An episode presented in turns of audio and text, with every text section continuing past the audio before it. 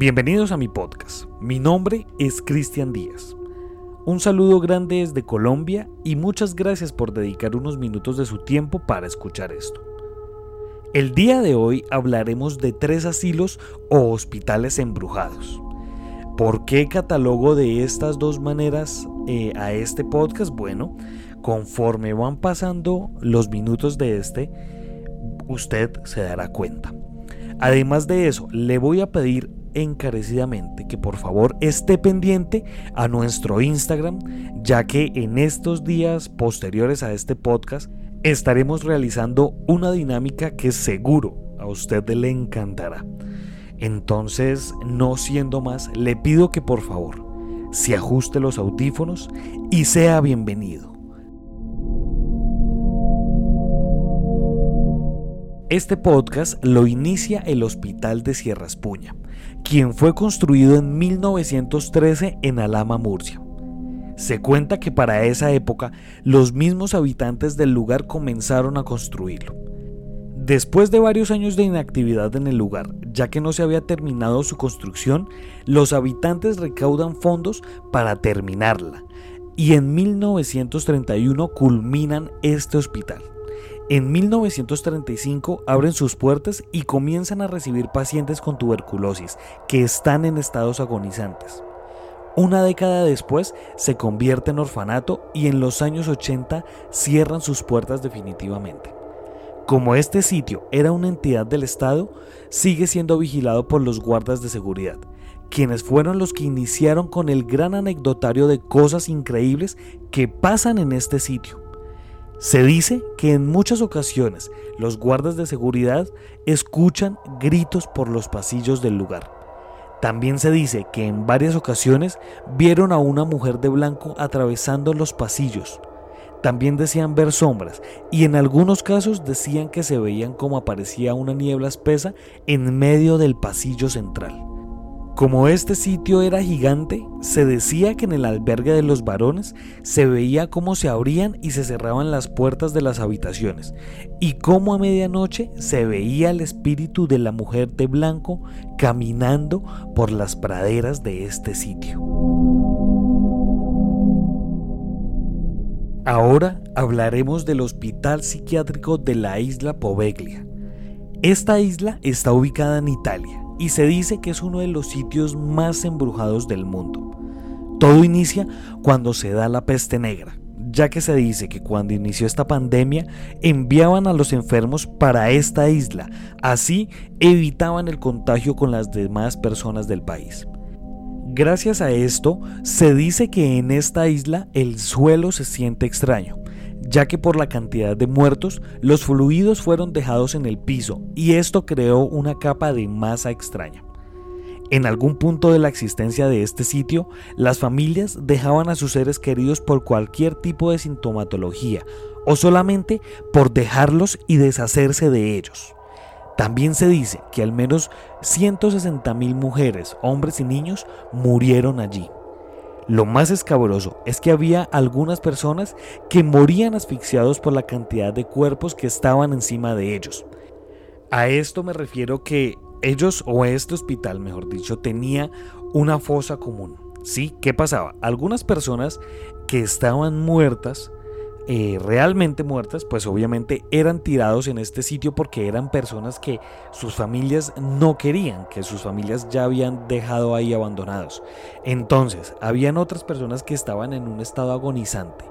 Los médicos o el personal de este hospital no se cercioraba que esta persona estuviera realmente muerta y los tiraban en esta fosa común y encima les botaban más cuerpos de más personas que sí estaban muertas. Entonces, claro, todo este olor y toda este, esta cantidad de cuerpos asfixiaban a los moribundos y realmente morían ahí, básicamente agonizando, básicamente ahogándose entre los mismos muertos. En 1800 deciden darle otro uso a este sitio y lo convierten en el hospital psiquiátrico. Se cuenta que cuando los pacientes y el nuevo personal médico llegaron a este sitio, comenzaron a ver sombras y en algunos casos vieron a las personas que habían muerto en este sitio. Sin embargo, los médicos de mayor experiencia decían que esto era falso, ya que había muchas personas con problemas mentales. Como último dato, se dice que en 1920 existió un doctor que hacía experimento con sus pacientes y gracias a esto murieron muchísimas más personas. Sin embargo, este doctor comenzaría a tener las mismas visiones de sus pacientes y comenzaría a estar en un estado de locura. Se dice que este doctor intentó suicidarse, sin embargo no tuvo éxito, y que en ese mismo estado de locura llegaría a caerse en la fosa común y entre los líquidos de los cuerpos y los mismos cuerpos moriría ahogado.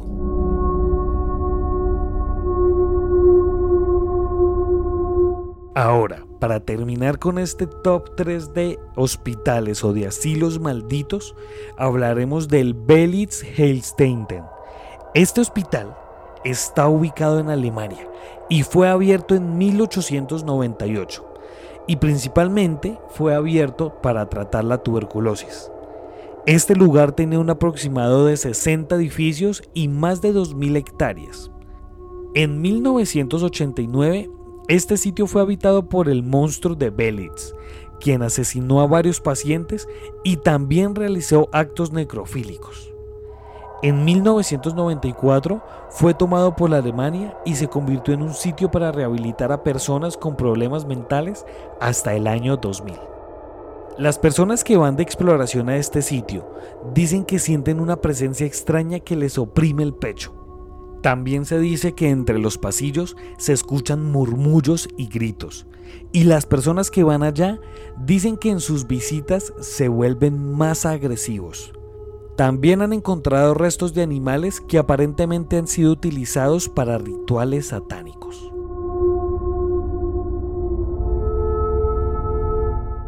Bien, para concluir este podcast les daré mi, mi punto de vista. Yo personalmente creo que estos sitios, en especial los hospitales, ¿cierto? Son lugares que sí tienen que tener cierta carga energética y deben tener cierta carga paranormal, porque allí es donde la mayoría de las gentes, eh, de, la mayoría de las personas, mejor, han muerto por X o Y motivo. Ahora, si ustedes conocen de pronto un poco este mundo paranormal, y la verdad no recuerdo si lo hemos hablado en algún podcast, se dice que las personas que por lo menos mueren violentamente, ya sea por un accidente, ya sea por un asesinato, dicen que los espíritus de esta persona quedan en este mundo terrenal y son más fuertes y pueden ser más propensos a, volverse un ente de este plano. Entonces, ¿qué es lo que pasa con estos espíritus? Es que básicamente quedan vagando en este plano y por eso es que uno siente o por eso es que las personas reportan tanta actividad paranormal en algunos sitios especiales. Por lo menos acá hay un ejemplo muy cercano y es el hospital que queda aquí por el, por el centro de Bogotá y es el Hospital San Juan de Dios, el cual básicamente una parte, en, en, la actualidad una parte está abandonada, la otra parte la están como, o la estaban como remodelando y demás porque se pensaba que se iba a volver a abrir, pero por lo menos algunas personas que han ido de exploración allá han dicho y han reportado sucesos extraños, han reportado sombras, han reportado murmullos, han reportado pasos. Entonces yo creo que en estos sitios sí debe quedar una energía impregnada y por eso se reporta tanta actividad paranormal. Es como el caso de los, eh, de los niños de azúcar, que de hecho tenemos un podcast al respecto y lo invito a que lo escuche que es un orfanato donde eh, ocurrió un incendio y varios niños quedaron ahí metidos en como en ese mundo, quedaron metidos como en ese plano y se reporta que hay mucha actividad paranormal por sus por sus alrededores y básicamente se dice que si usted les lleva algo, algún dulcecito y demás, y lo deja en el capó de su carro y deja todas las luces apagadas, sienten como los niños caminan o, cogen los, dulces y se van. Entonces realmente son sitios que personalmente para mí sí quedan impregnados y sí quedan llenos de, de cosas extrañas y por eso se reportan tantos, tantos sitios eh, impregnados de espíritus y, de todas estas cosas. Que ya de pronto hay algunos sitios que son más graves porque de pronto se practicaron experimentos o se practican rituales satánicos y demás y ya quedan impregnados los demonios o los poltergeists o, o algún espíritu mucho más fuerte, bueno, también, también existirá, pero, pero bueno, realmente son sitios completamente fascinantes.